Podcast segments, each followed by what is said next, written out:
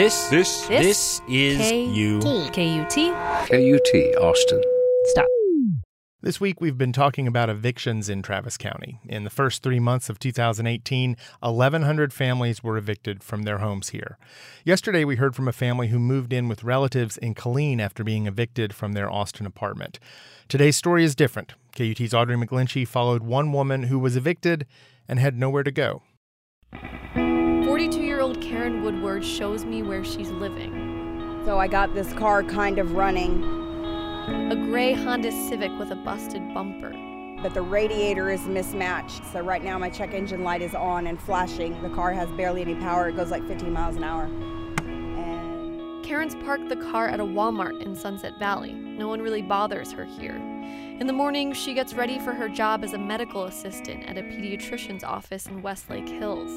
In the parking lot, Karen shimmies into her blue scrubs. and I keep water in the car so I can brush my teeth and I have a an old rag and I'll wash my face and you know put deodorant on and clean up the best I can. She sleeps in the front seat. She leans it back as far as it'll go. Windows open. Nights are steamy. It's July in Texas.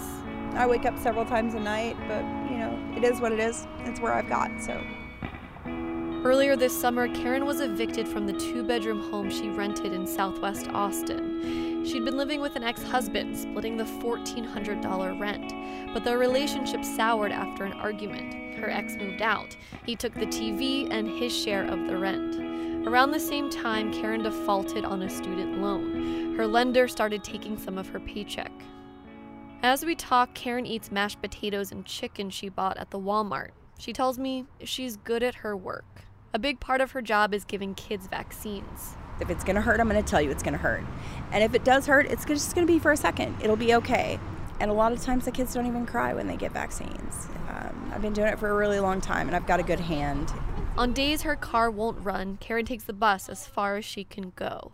But there's no public transit in Westlake Hills. Sometimes she hitchhikes to the office. Sometimes she's hours late. I feel like I'm on the verge of losing this job because of my issues of getting to work on time and being able to perform my duties as I'm supposed to. And if I lose this job, that's it. I, I just I don't I don't know what I'll do. I I really don't know what I'll do. Eviction isn't just a condition of poverty, it's a cause of poverty.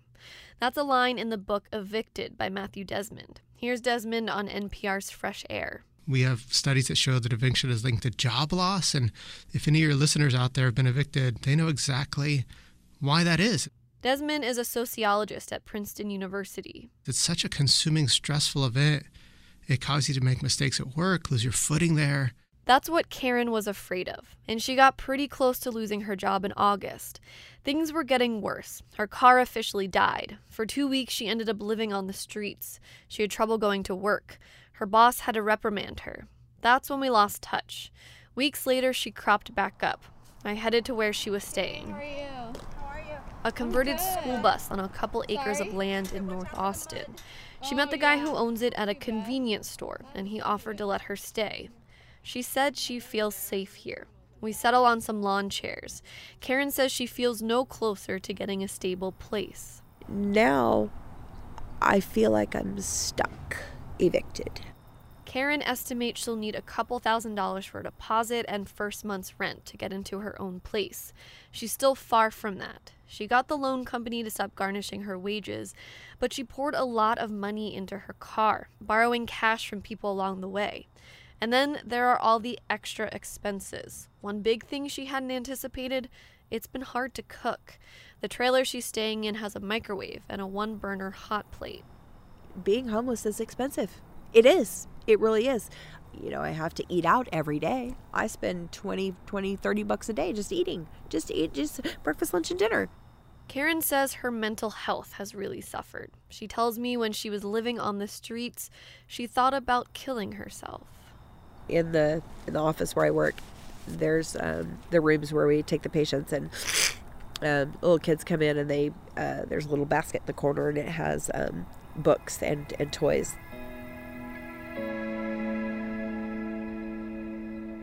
I stack the books up in in uh, um, largest to smallest order, and and all the little animals go together, and all the little rolly toys go together. So I clean it out each time a patient comes in and out.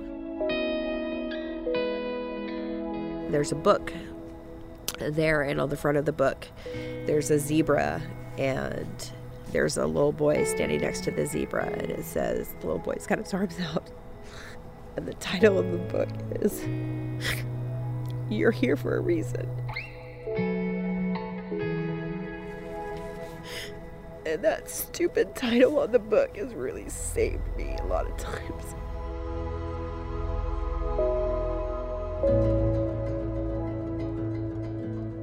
I found a copy of this kid's book online. Each page has a picture of a boy playing with different animals pandas and tigers and a kangaroo, and some text.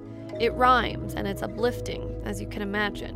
One page got me thinking of Karen. It starts Life can be tricky, there isn't a doubt.